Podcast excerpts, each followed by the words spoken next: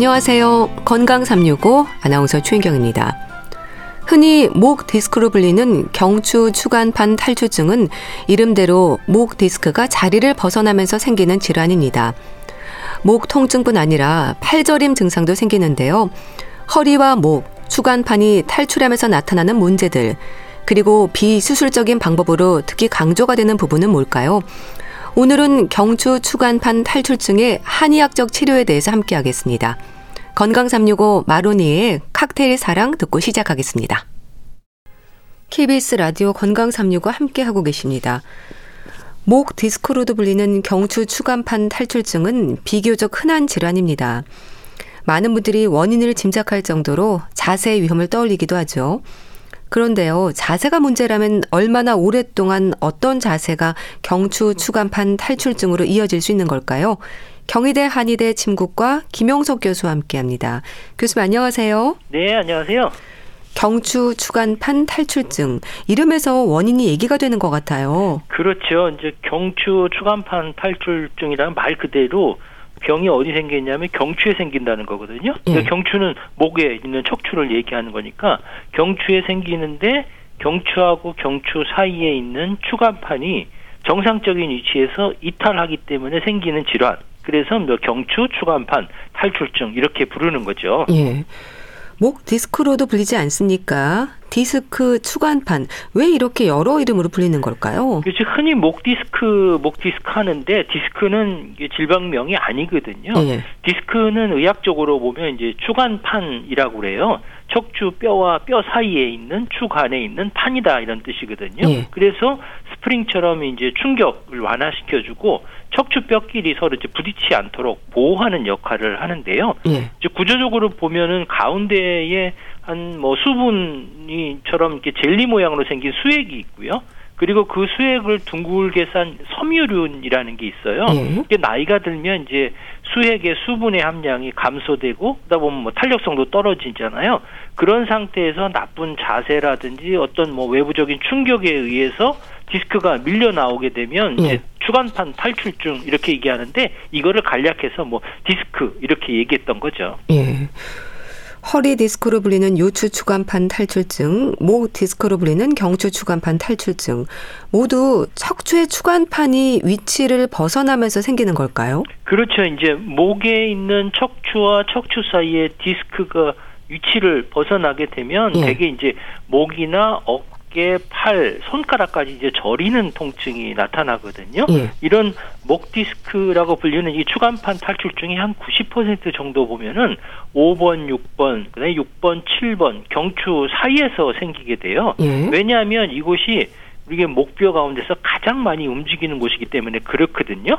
그래서 이제 5번, 6번 사이에 디스크가 삐져 나오면 대개 이제 엄지 손가락 부위 쪽에 그다음에 목 뒷덜미 쪽이 그렇고요. 네. 6번, 7번 사이에 디스크가 빠져나오면 이제 검지, 중지 이쪽에 이제 또등 쪽에 이상 증상이 나타나게 되고요. 네. 또 이제 허리에 있는 척추, 와 척추 사이에 디스크가 위치를 벗어나게 되면 뭐 허리 통증도 있겠지만 다리로 이렇게 방사통이 매우 심하게 나타나거든요. 음. 그러면 이제 기침이나 재채기 하게 되면 이제 울려서 통증이 더 악화되고요.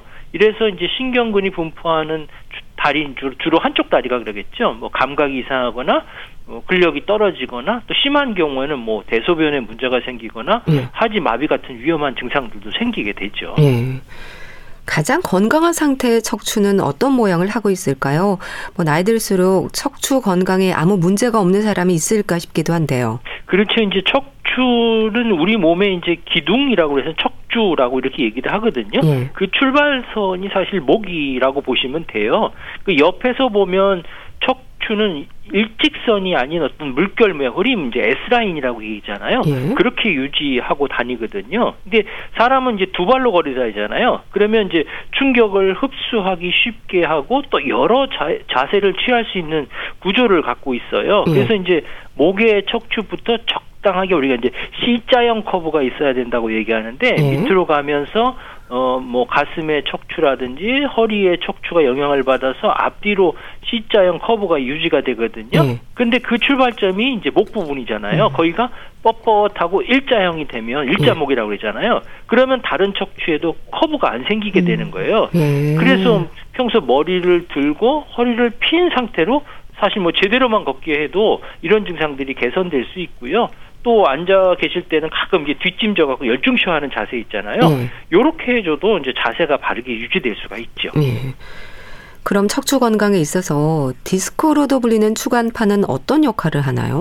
추간판은 말 그대로 이제 척추 뼈하고 뼈 사이에 있는 판이거든요. 네. 그러니까 척추의 움직임을 가능하게 하고요. 그다음에 척추 뼈와 뼈 사이 어떤 충격을 흡수하는 작용을 해요. 네. 그래서 이제 척추가 제대로 움직이면은 추간판이 정상적으로 위치를 잡아주고 또 제 역할을 하게 되는 거거든요. 그런데 이제 추간판에 문제가 생기면 척추가 불안정해질 거 아니에요. 음. 그렇게 움직이게 되고 그러면 이제 통증을 유발하게 되고요.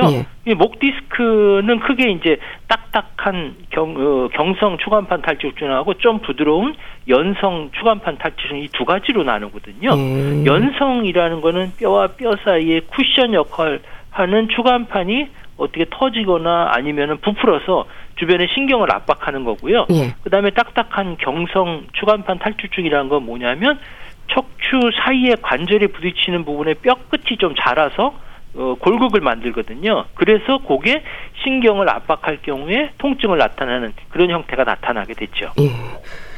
그런 일을 하는 디스크가 제자리를 벗어났다. 또 신경을 압박하면서 신경이 눌린다는 표현을 하거든요.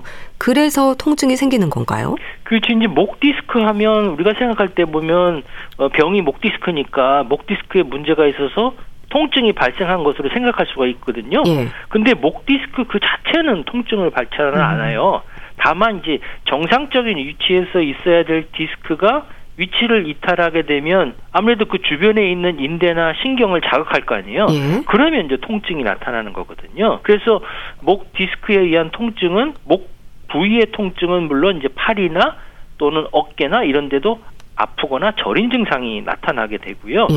이런 경추 추간판 탈출증의 증상은 이게 어느 방향에 따라 나타나냐에 따라서 약간 다르게 나타나거든요. 예. 대개 이제 목 주변하고 어깨, 머리에 통증을 느끼고요.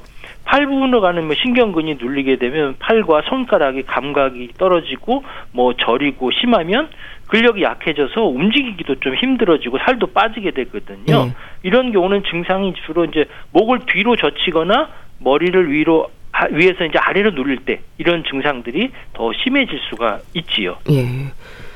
허리 디스크가 문제일 때는 다리가 저리고 목 디스크는 팔이 저린다. 많은 분들이 알고 있는 추간판 탈출증에 대한 증상인데요.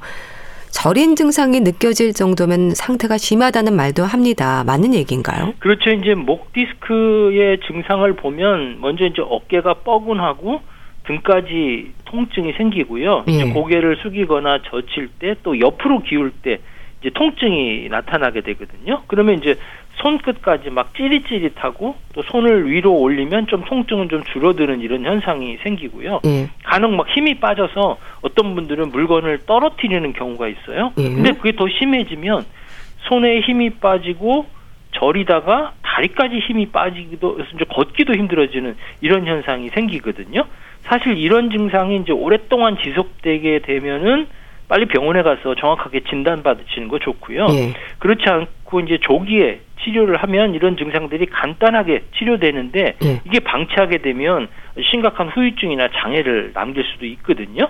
그런데 이제 동의보감에 보면 엄지와 검지가 저리면 마비가 생기면서 이제 중풍이 발생하기 쉽다 음. 이런 문구가 있어요. 네. 그런데 이런 경우는 중풍보다는 목 디스크인 경우가 더 사실 많거든요. 물론 중풍이 올 수도 있다는 위험 신호가 뭐 한쪽 손이나 발에 힘이 없고 저리고 또 손이나 발 전체가 어떤 뭐 손끝이 감각이 무딘 경우는 그럴 수가 있어요. 네. 특히 이제 두 번째 손가락 끝이 무디고 또 간혹 물건을 떨어뜨리고 이런 목이 뻣뻣하고 어지럽고 뭐 음. 시력이 떨어지고 음. 얼굴이 달아오르고 뭐 말도 좀 더듬고 뭔가 깜빡깜빡 잊어버리고 이런 경우라면 뭐 중풍의 전조성이라고 볼 수 있겠지만 예. 그렇지 않고 엄지와 검지가 저리다 이러면은 대부분 목 디스크인 경우가 많죠. 예. 목 디스크의 원인이라고 하면 잘못된 자세가 가장 큰 원인인가요? 그렇죠. 이제 경추 추간판 탈출증이 목 디스크는 어 일상 생활에서 습관이 잘못된 음. 자세가 잘못된 거죠. 네. 또는 이제 뭐 큰 사고로 인해서 외부의 충격이 가해지면 목에 직접적인 이런 충격이 가서 디스크에 영향을 줄 수 있거든요. 네. 그렇기 때문에 우리가 뭐 장시간 앉아 있으면서 특히 나쁜 자세가 뭐냐면 머리와 목을 앞으로 내미는 이런 습관이 나쁘고요. 네. 또는 이제 눈 시력이 나빠 갖고 이제 뭐 책을 보려나 이럴 때 눈을 막 찡그리잖아요. 아, 예. 그러면서 목을 빼고 앞으로 이렇게 보는 아, 습관 이런 게 예. 나쁘고요. 또 뭐 사고나 뭐 직격적인 충격이 인해서 목뼈나 관절에 손상된 경우도 있을 수도 있고요. 네. 또 벽에를 조금 높은 거 베게 되면 이런 경우도 생길 수가 있죠. 네. 베개 말씀하셨는데 수면 환경도 문제가 될 수 있겠네요. 그렇죠. 이제 목의 커브를 유지하는 게 중요하다고 아까 말씀드렸잖아요. 예. 특히 이제 주무실 때 목의 이 커브를 유지하기 위해서 베개 높이를 특히 신경 쓰셔야 되거든요. 네. 그래서 베개 높이는 대개 한 6에서 한 8cm가 적당하고요. 또 똑바로 누울 때는 이 목뼈의 C커브가 뭐 자연스럽게 유지되도록 해주는 게 좋고요. 네. 또 옆으로 누울 때는 머리하고 목뼈가 일직선이 되게 높이를 조정하는 게 좋은데요. 어, 이 사실 이제 누워 있을 때 가장 나쁜 자세 중에 하나가 뭐냐 엎드린 자세예요. 네. 엎드린 자세로 이제 자게 되면 머리와 목에 압박이 가해지죠. 그러면 이제 안압이 올라가고요. 예. 엉덩이하고 등뼈가 이제 천장을 향해 꺾이면서 음. 목 인대하고 척추가 틀어지고 그러면 이제 통증이 생길 수가 있어요. 예. 그래서 뭐 일자 허리나 뭐 척추 후만의 경우를 제외하면 사실은 뭐 가장 좋은 자세는 천장을 바라보고 눕는 거지요. 음. 그리고 뒤통수, 목, 척추를 일직선이 되게 한 다음에 예. 뭐 겨드랑이하고 사타구리 그 간격이 한 45도 정도 되도록 팔과 다리를 쭉 뻗는 게 좋고요. 또 손바닥은 천장을 향하면서 어깨가 말려 들어가지 않게 이렇게 예. 해주는 게 좋고요. 이때 이제 무릎 아래 있잖아요. 쿠션을 놓아서 척추 근육이 긴장되는 것을 완화시켜 주는 게 좋죠. 예. 목 디스크로 고생하는 경우는 나이와 상관은 없는 거죠? 아니 그렇지는 않고요. 나이가 아, 네. 들면서 이제 퇴행성 변화가 생기거든요. 네. 그러면 추간판의 경우에는 수액 부분이 줄어들고 어, 주위에 있는 섬유율이 더 질긴 조직으로 대체가 되거든요. 이런 추간판의 퇴행성 변화는 나이에 비례해서 증가되거든요. 그래서 같은 나이라도 퇴행의 정도가 다르고 또 퇴행성 변화가 시작이 어 사실 뭐 출생 직후부터 나타나지만 증상을 일으키는 것은 성인이 된 이후라는 점을 고려한다면은 이 추간판의 어떤 퇴행성 변환 노화 또 외에도 뭐 다른 요인도 작용한다고 볼 수가 있어요. 음. 그런데 이런 퇴행성 변화를 가속시켜 주는 게 뭐냐면 목에 가해지는 그 힘이에요. 음. 그래서 경추가 많은 부하가 가해지면 이제 추간판이 손상을 입고요. 그리고 손상된 부위에 그 디스크가 위치가 이상이 되고 수액이 탈출하고 그러면 주변에 있는 신경을 눌리고 통증이 생기고 음. 저린 증상이 생기거든요. 그래서 이제 연성 디스크라는 것은 대부분 젊은 나이에 생기고요. 예. 딱딱한 이 경성 디스크는 퇴행성 변화에서 5, 60대 환자분들에 상당히 많이 나타날 수가 있죠. 예. 그런데요, 비슷한 증상으로 생각이 드는 여러 이름들이 있습니다. 거북목 증후군, 일자목, 그리고 오늘 말씀 주시는 경추 추간판 탈출증 어떨까요? 모두 같은 의미로 보면 되나요?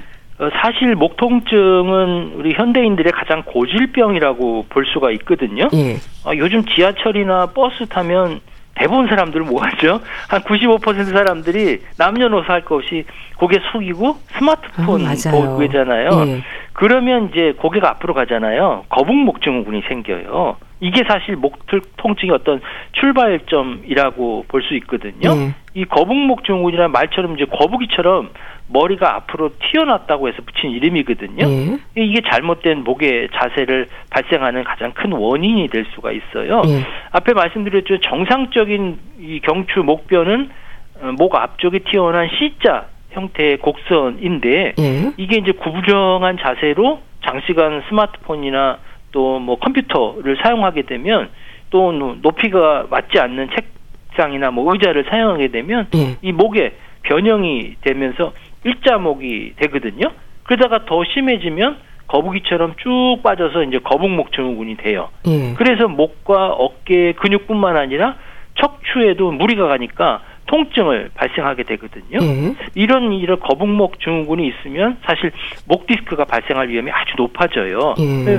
목은 옆에서 볼 때 C자형 굴곡형 형태가 정상이라고 그랬잖아요. 예. 거북목을 취하게 되면은 경추가 일자형으로 퍼지게 되고 그러면 목뼈 사이에 이제 쿠션 역할하는 디스크가 지속적으로 압박이 가해져서 예. 목 디스크가 뒤로 빠져나와고 신경을 누르거든요. 그래서 일자목이나 거북목 이런 목뼈의 변형이 일어나면 머리의 중심이 어디로 가요? 앞으로 쏠리잖아요. 음, 예. 그러면 그 무게를 지탱하기 위해서는 또 근육이 긴장되잖아요. 예.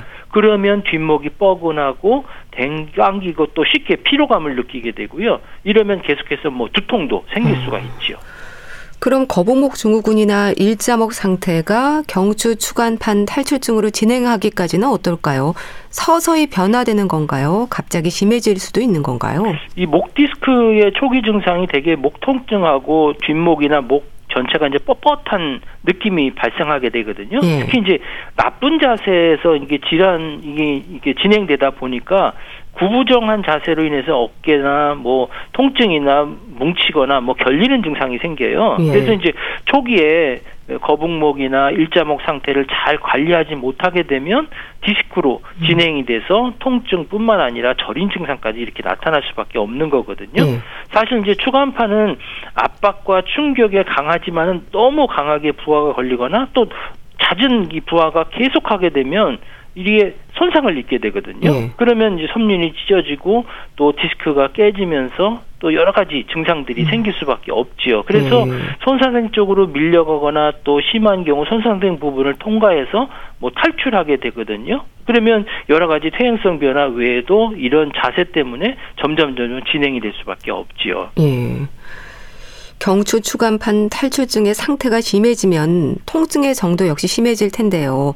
어깨, 팔, 손까지 저릿한 데다가 물건도 잘 떨어뜨리고 단추를 채우는 일도 힘들어진다고 하던데 정말 그런가요? 그렇죠. 이제 목 디스크를 적절하게 치료하지 않게 되면 이제 마비감도 생길 수가 있거든요. 네. 또목 디스크가 이제 뭐 경추에서 기인한 거지만 이런 목의 통증뿐만 아니라 뭐 어깨나 또 팔, 손 이렇게 찌릿찌릿한 관련통이 생길 수가 있어요. 음. 그래서 가끔 어깨가 저리고 아프면 대개 이제 어깨 통증이 생기면 오십견 아닌가 이렇게 생각하잖아요. 음. 그래서 이제 어깨만 치료하다가 나중에 이제 목 디스크를 발견하는 경우도 많이 있고요. 음. 증상이 심해지면 통증, 저림, 마비감이 생기니까 물건을 자주 떨어뜨리고 단추 채우는 것도 힘들어질 수가 있죠. 음. 혹시 아주 심한 경우에 대소변 장애가 올 수도 있나요? 네, 사실 뭐 경추에서 그 척수 신경이 압박이 심하면 이 척수병증이라는 게 생길 수가 있거든요. 네. 그러면 이제 대소변 장애나 이제 하지마비 이런 증상이 나타날 수가 있어요. 대개 이제 목 디스크는 잘못된 습관으로 생긴 이 많기 때문에 어, 습관이나 자세를 고치면 어, 이렇게까지는 같지 않겠죠. 네. 증상에 있어서 목뿐만이 아니라 머리부터 다리까지 통증이 오는 건 왜 그렇습니까? 대개 이제 추간판 탈출증이 발생하게 되면 그 해당되는 신경근 부위에 통증이나 마비가 생기게 되거든요. 예. 그렇기 때문에 어, 원칙적으로 보면 경추 추간판 탈출증, 목의 디스크가 다리까지 아픈 경우는 그렇게 흔하지 않아요. 음. 근데 문제는 뭐냐면 이제 추간판이 이 중앙으로 밀려갖고 척수를 압박할 경우에는 다리까지 불편한 감이 생기고 마비감이 생길 수도 있어요. 음. 이런 어, 경추 추간판 탈출증으로 신경이 눌리고 또 그와 연결된 근육의 긴장도가 높으면 또 뭐 혈액순환이 잘 안 되고 또 뇌로 향하는 혈액순환에 문제가 생겨서 이제 머리도 아프게 생기게 되거든요. 네. 그래서 이런 경추성 두통이라고 하는데 이런 경우는 뭐 뒷목이 뻣뻣하고 머리가 함께 찌끈찌끈 거리는 정상이 생기고요. 네. 목 뒤쪽을 누르면 음. 이제 뭐 통증이 심해지고 움직임도 제한이 될 수밖에 없지요. 네. 그러니까 목뼈가 우리 몸의 신경과 연결이 되는 중요한 곳이라는 걸 의미를 하는 거네요. 그렇죠. 이제 목뼈는 머리하고도 연결되고요. 특히 예. 이제 첫 번째, 두 번째 경추, 목뼈가 상당히 중요해요. 몸통하고 머리를 연결해주는 경추에 이상이 생기게 되면 이제 두 개의 경추 불안증후군이라는 게 생기거든요. 예. 그러니까 머리하고 경추가 불안해진다는 거예요 위치가 그러면 이제 어, 경추 추간팔 탈출증으로 인해서 통증이 발생거고 음. 외에도 뭐 머리가 아프거나 어지럽거나 하여튼 전신적인 증상들이 나타나게 되죠. 예. 치료에서 사용이 되는 침은 일반적인 침 치료와는 다른가요? 어, 대개 이제 목 디스크 치료 방법을 이렇게 쉽게 이제 A, B, C, D, E 이렇게 얘기를 하거든요. 예. 그 A는 침이에요. 아큐펑처라는 뜻이고요. B는 뭐 봉독을 이제 비, 비베놈이라고 하니까 두 번째 이제 봉침이라고 하고요. 그 다음에 C는 추나, 그 다음에 D는 약, 그 다음에 E는 운동 이렇게 음. 얘기하거든요. 예. 그 침은 대개 이제 척추 주위에 긴장으로 뭉친 이 근육을 풀어주고요. 네, 봉침 같은 거는 염증 없애주고 면역력 높여주고 예. 또 자세 풀어주는 뭐 추나요법, 그 다음에 어, 디스크 주위의 인대나 신경이나 척추를 강화시키는 뭐 한약, 또 예. 잘못 잔 자세 줄여주는 운동 치료 이런 것들을 하게 되죠. 예.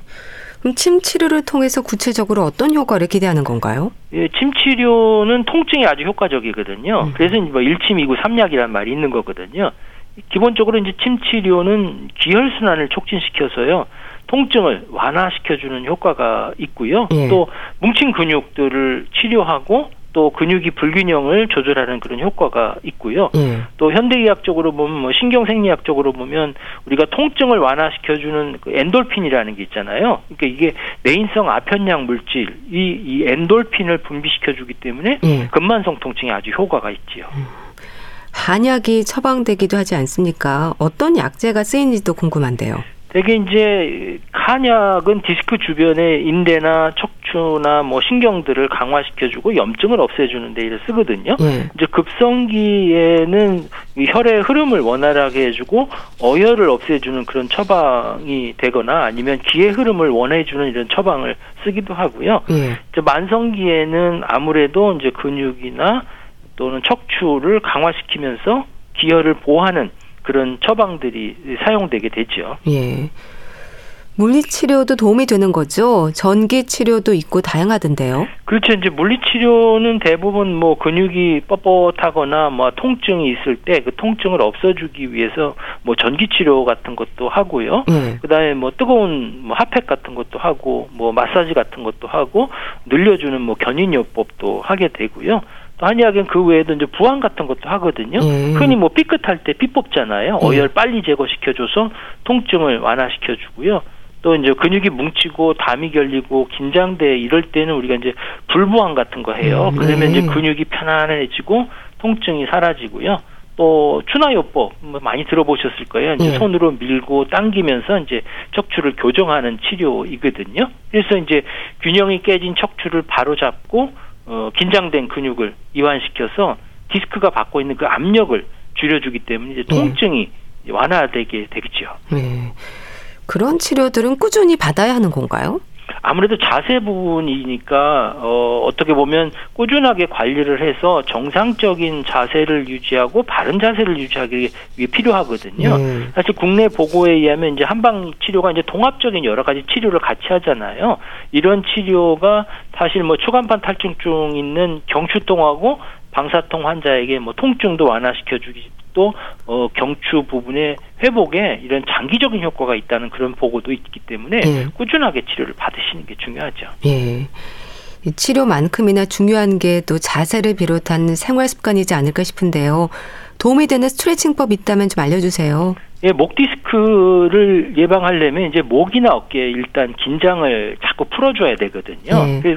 그또 여러 근육들을 어, 골고루 사용해야지 한 근육만 집중적으로 사용하면 안 되겠죠. 네. 그래서 똑같은 자세가고 또 똑같은 동작을 반복하게 되면 이제 목에 또는 근육에 부담을 줘서 목 디스크가 발생할 수가 있어요. 네. 그래서 이제 평소에 어깨를 쫙 펴고 턱을 살짝 아래로 집어넣는 이런 습관을 가지시는 게 좋겠고요. 네. 또 수건을 목에 걸치고 뭐 손으로 당겨주면서 목 뒤로 젖히기라든지 좌우로 젖히기 뭐 이렇게 해서 한 1분씩 하면 목 디스크뿐만 아니라 이제 거북목 증후군을 예방하는데 아주 효과적이고요. 예. 또목 디스크 환자분들에게 도움을 줄 수 있는 뭐 스트레칭법을 알려드리면 먼저 이제 목에 힘을 빼고 우리가 이제 도리도리 하는 거 있잖아요. 예. 그래서 고개 양 옆으로 가볍게 흔들어 주는 것이 좋고요.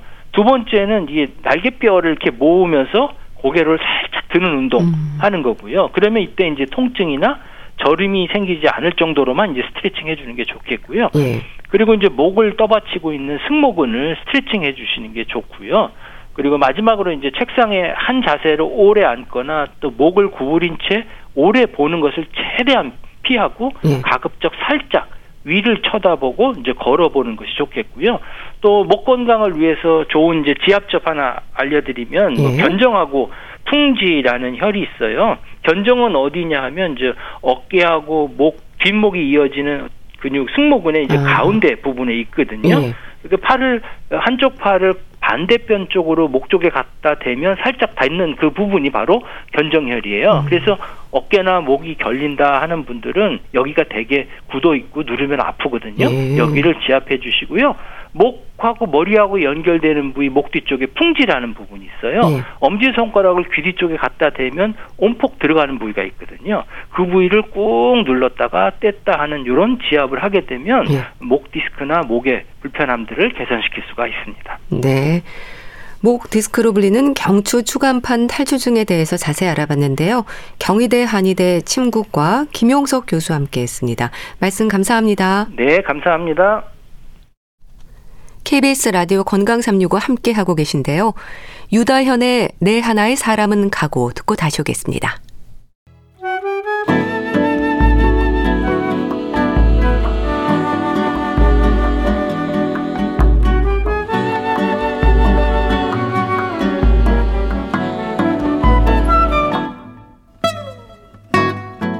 건강한 하루의 시작. KBS 라디오 건강 365 최윤경 아나운서의 진행입니다. KBS 라디오 건강 365 함께 하고 계십니다.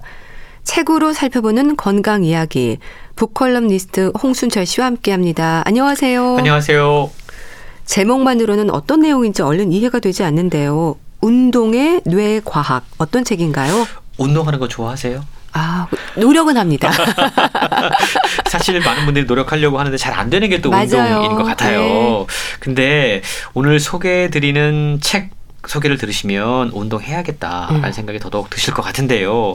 최근 뇌신경과학이 발달하면서 각종 정신질환이나 마음의 문제에 대한 여러 가지 혁신적인 연구 결과들이 속속 발표가 되고 있습니다. 예. 새로운 치료법에 대한 청사진이 제시되는 거 하면 부작용을 줄일 수 있는 호르몬제 약물 치료에 대한 이야기들이 많이 들려오고 있는데요. 예. 그런데도 안타깝게도 뇌 질환 때문에 고통받는 정신질환 환자 수의 숫자가 급격하게 증가를 하고 있습니다. 왜 그럴까? 우리가 얼마나 지금 스트레스로 가득한 세상을 살고 있는가를 보면 알 수 있을 것 같은데요. 예. 얼마나 빠른 속도로 세상이 변하고 있습니까? 이걸 따라잡느라고 스트레스가 정말 심하죠. 잠도 줄여가면서 일하고 살다 보니까 참 문제들이 많이 발생합니다. 예. 불규칙적이고 부족한 여러 가지 상황들 또 여가 시간 쉬는 시간이 주어지면 우리는 예전과 다른 방법으로 쉬고 있는 것 같아요. 예. 즐거움을 주는 영상을 음. 봅니다. 고개를 쭉 빼고 머리를 비웁니다. 근데 이게 우리 몸에 산소와 영양을 공급해주지 못하는 여가 방법이라고 그래요. 음. 현대인의 뇌가 얼마나 심각한 위험에 처해 있는지를 보여주는 증거들인데요. 예. 게다가 지난 3년 동안 우리는 코로나19 팬데믹으로 참 많은 정신질환의 문제에 더욱더 노출될 수밖에 없었습니다. 예. 아, 외로움, 고독감이 증가를 했고요. 전체 한국인 3명 가운데 1명이 우울증 증세를 보였다라는 연구 결과도 있다고 그럽니다. 예.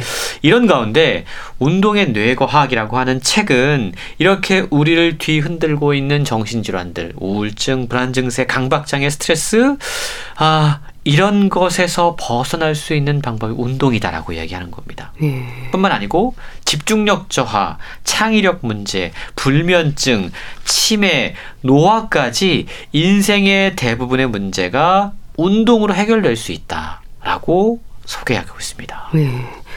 운동이 마음 건강에도 영향을 줄 수 있다는 건 이미 경험으로도 알고 많은 분들이 이해하는 부분인데요. 책은 어떤 분이 쓰신 건가요? 이 책의 저자가 제니퍼 헤이스란 분이신데요. 예. 뇌과학자입니다. 그리고 지금은 대학에서 운동학과 교수로 활동을 하고 있습니다. 예. 근데 이분이 이 책을 쓰게 된 계기가 있어요. 본인이 불안 장애를 알았던 경험이 아, 있습니다. 예. 그리고 운동을 통해서 극복한 그러니까 생생한 투병기라고도 이야기할 수 있다라는 거죠. 예. 게다가 저자와 그의 동료들 그리고 수많은 최근 뇌 과학과 관련된 연구 결과들, 실험 결과들이 책에 소개가 되고 있습니다. 예. 그러면서 운동이 어떻게 우리의 건강과 더 나아가서 삶을 바꿀 수 있는지를 알려주고 있다라는 거죠. 뇌 과학을 연구하고 있는 제니스 헤이스 박사가 운동에 특별한 관심을 두게 됐던 계기가 있는데요. 그녀는 대학원생 때부터 어떤 생각이나 충동이 반복적으로 떠오르는 음. 일종의 강박 장애를 갖고 있었다고 그럽니다. 예. 근데 이게 결혼 후에 육아를 하면서 더욱더 심해졌습니다. 강박장애에 있는 분이 아이에게 집착하면 어떠한 부정적인 영향이 생기는지를 직접 체험했다라고 책을 통해 이야기를 하고 있는데요. 네. 그러던 어느 날 우연히 자전거를 타고 동네 공원을 한 바퀴 돌았어요. 아... 근데 기분이 한결 좋아지면서 아 뭔가 좀 그동안 갖고 있었던 꽉 막힌 느낌이 사라지는 것 같은 경험을 했다고 그럽니다. 예. 그 길로 아 내가 몸을 움직이면 마음의 문제가 어느 정도 해소되는구나라는 생각을 갖게 됐고 음. 더욱더 운동을 하게 됩니다. 이후에 철인 3종 경기를 준비해서 도전하게 되고요. 음. 이걸 완주하고 마음의 병도 거짓말처럼 깨끗하게 나았다. 고 고백을 하고 있습니다. 이 놀라운 경험을 통해서 저자는 본격적으로 운동에 대한 연구를 하기 시작을 했고요. 2013년에 운동과 뇌의 상호작용을 연구하는 뉴로핏 연구소라는 걸 설립하게 됩니다. 음. 그 이후에 10년 동안 이 연구소를 운영하면서 운동과 뇌의 특별한 상관관계에 대해서 계속해서 연구를 하고 있습니다. 예. 그러니까 뇌 과학자의 경험담이군요. 경험의 과학적인 근거가 뒷받침되고 있네요. 그렇습니다. 책을 통해서 저자는 일주일에 단 1시간만 운동을 해도 우울증을 예방할 수 있다 라는 실험 결과를 제시를 합니다. 그리고 운동할 때 나오는 신경 전달 물질인 신경 펩타이드 Y가 트라우마나 불안으로부터 뇌를 보호해 준다라는 연구 사례도 책을 통해 알려주고 있는데요. 예. 뿐만 아니고 낮은 강도로 그냥 꾸준히 오래 달리기만 해도 누구나 엔돌핀이나 endocannabinoid라는 성분이 극대화돼서 우리가 runner's high라고 그러죠. 예. 달릴 때 어느 순간 음. 맛볼 수 있는 극한 쾌감입니다. 이걸 경험할 수 있다고 그래요. 예. 그리고 알코올 또 그 밖에 여러 가지 중독에 빠진 뇌를 탈출시킬 수 있다라고까지 설명하고 있습니다. 예. 저자는요. 우리가 특히 정신질환 때문에 고통을 많이 받는데 그 진짜 원인은 염증 때문이다라고 이야기합니다. 그리고 운동이 좋은 이유는 운동에 소염 효과가 있기 때문에 운동을 하게 되면 이게 바로 우리 인생의 한 줄기 비치면서 해독제로까지 작동할 수 있다라고 설명을 하고 있는데요. 네. 운동으로 뇌를 변화시키고 멘탈을 키운 사례가 저자뿐만 아니고 수없이 많이 책에 소개가 되고 있습니다. 이걸 따라가다 보면 어쩌면 현대인들이 여러 가지 정신적인 문제 때문에 힘들어하는 가장 주된 원인이 움직이고 있지 않아서 그런 것이 아닌가. 아. 부족한 근력, 움직이지 않는 생활 습관에서 비롯된 것이라는 걸 깨닫게 되는데요. 예. 운동을 하면 근육이 생기고 거기에서 마이오칸이라고 하는 호르몬이 나온다. 뭐 예? 그러죠. 예? 이게 정신 건강에도 상당한 영향을 미친다라는 것이 최근 의학 전에도 발표됐다고 그럽니다. 예. 일주일에 단 한시간만 운동해도 우울증을 예방할 수 있다. 반갑네요. 그러니까 운동을 매일 해야 되는 거 아닌가 걱정하는 분들도 많은데 일단 좀 안심이 되는 말이긴 합니다. 저도 안심이 많이 됐습니다. 일주일에 한시간만이라도 네. 운동을 하면 여러 가지 좀 집착이나 마음의 불안이나 우울증에서 벗어날 수 있다라는 겁니다. 예.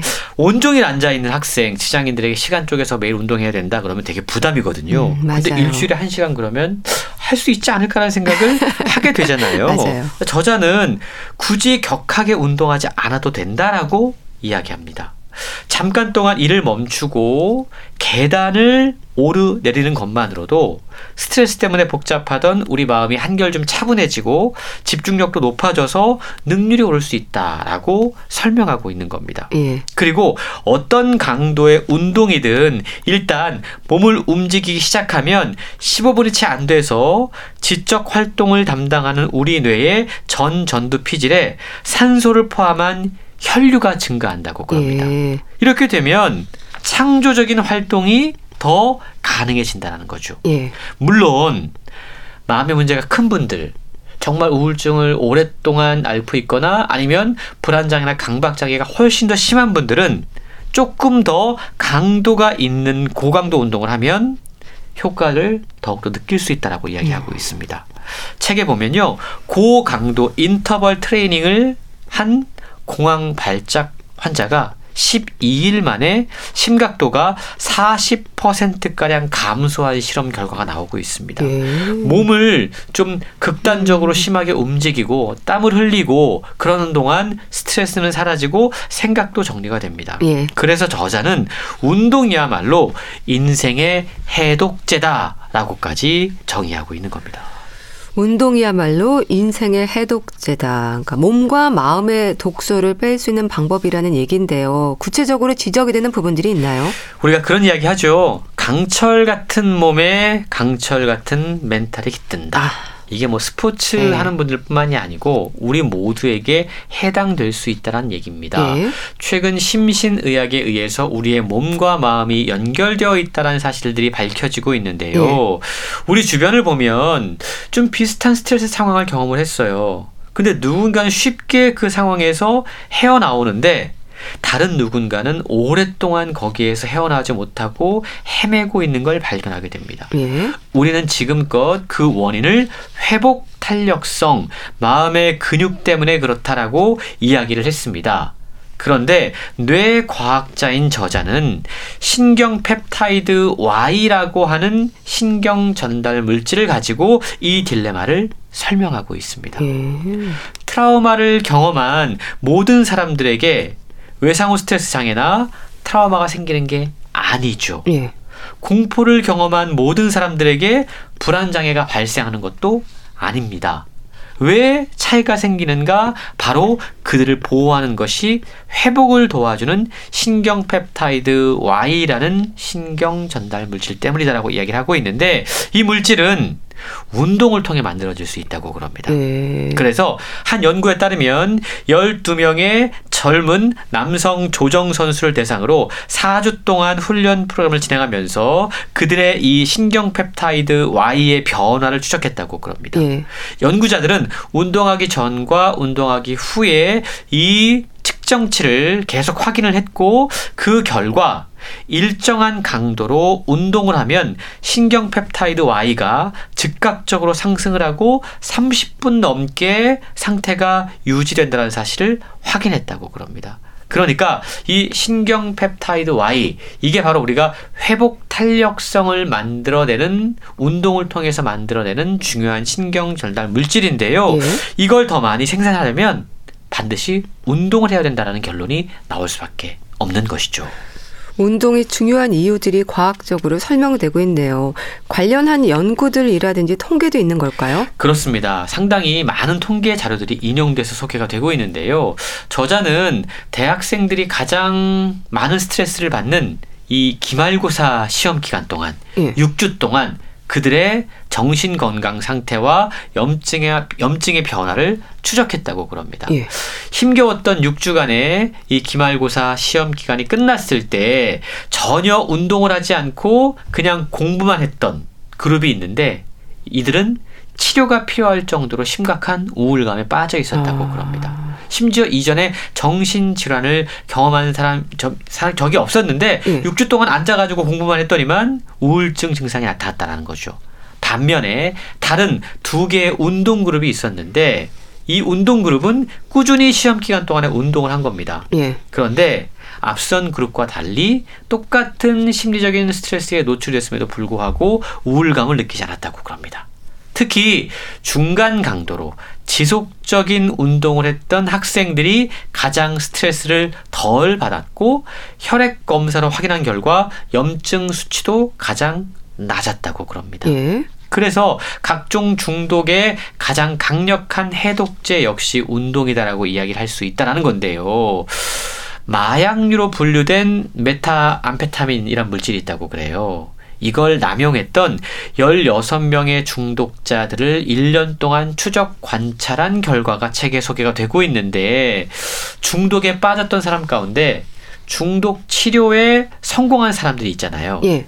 그들은 진단을 해보니까 더 많은 양의 도파민 수용체를 지니고 있었다고 그럽니다.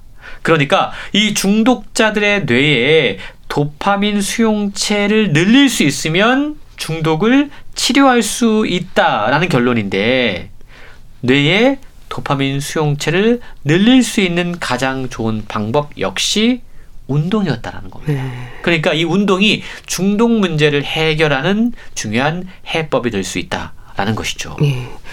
저자가 운동이 인생의 해독제라는 이야기를 왜 했는지 이해가 되는데요. 일단은 좀 움직여야겠어요. 그렇습니다. 운동이 뇌를 단련한다고 그래요. 예. 운동으로 혈당과 산소를 충분히 공급받은 우리 뇌의 전전 두피질은 실행 기능이 어느 때보다 뛰어나다고 그럽니다. 이 시간은 생각을 점검하고 판단의 오류를 발견할 수 있는 최고의 기회를 선사를 하는데 그래서 휴식 시간에 가만히 앉아 있지 말고 잠깐이라도 몸을 움직이는 것 그것이 우리 뇌에 새로운 활력을 가져다 줄 수 있다라고 이야기를 하고 있습니다. 예. 노화를 해결하기 위한 가장 좋은 방법도 운동이라고 그러는데요. 치매를 높이는 유전자가 있는 것으로 확인이 됐죠. 4명 가운데 1명이 치매의 위험성을 높이는 아포지방 단백 2라고 하는 물질 가운데 에타4란 유형을 물려받는다고 그럽니다. 음. 유전적인 요인이 분명히 음. 있다라는 건데 예. 그렇다고 그들이 무조건 다 치매에 걸리는 것은 또 아니라고 그럽니다. 반대로 건강한 유전자를 물려받았다고 해서 치매에 전혀 걸리지 않는 것도 아닙니다. 예. 그럼 이유가 뭘까? 생활 습관이 유전자보다 더 크게 작동한다는 걸 확인할 수 있다는 건데요. 생활 습관이 우리의 생각보다 훨씬 더 중요하다는 겁니다. 음. 결국 생활 습관은 움직이는 생활 습관인데요. 예. 연구 결과에 따르면 신체 활동이 부족하면 건강한 유전자도 전혀 힘을 발휘하지 음. 못한다는 사실을 우리는 기억을 해야 될 것 같습니다. 예. 노년층 1,600명을 대상으로 한 연구 결과를 보면 신체 활동을 적게 하는 사람의 치매 발병률이 유전적인 원인이 있는 사람과 거의 비슷하게 나타났다고 그럽니다. 음. 이 결과는 유전자뿐만이 아니고 활동량 부족이 치매 발병에 상당한 기여를 한다는 것을 우리는 시사하는데 네. 이 책을 통해서 왜 우리가 움직여야 되는 것인지 그것이 우리 뇌에 어떻게 이롭게 작동하는지 한번 기억해 보면 좋을 것 같습니다. 네, 잘 들었습니다. 운동의 뇌 과학 북컬럼니스트 홍순철 씨가 소개해 주셨는데요. 감사합니다. 감사합니다.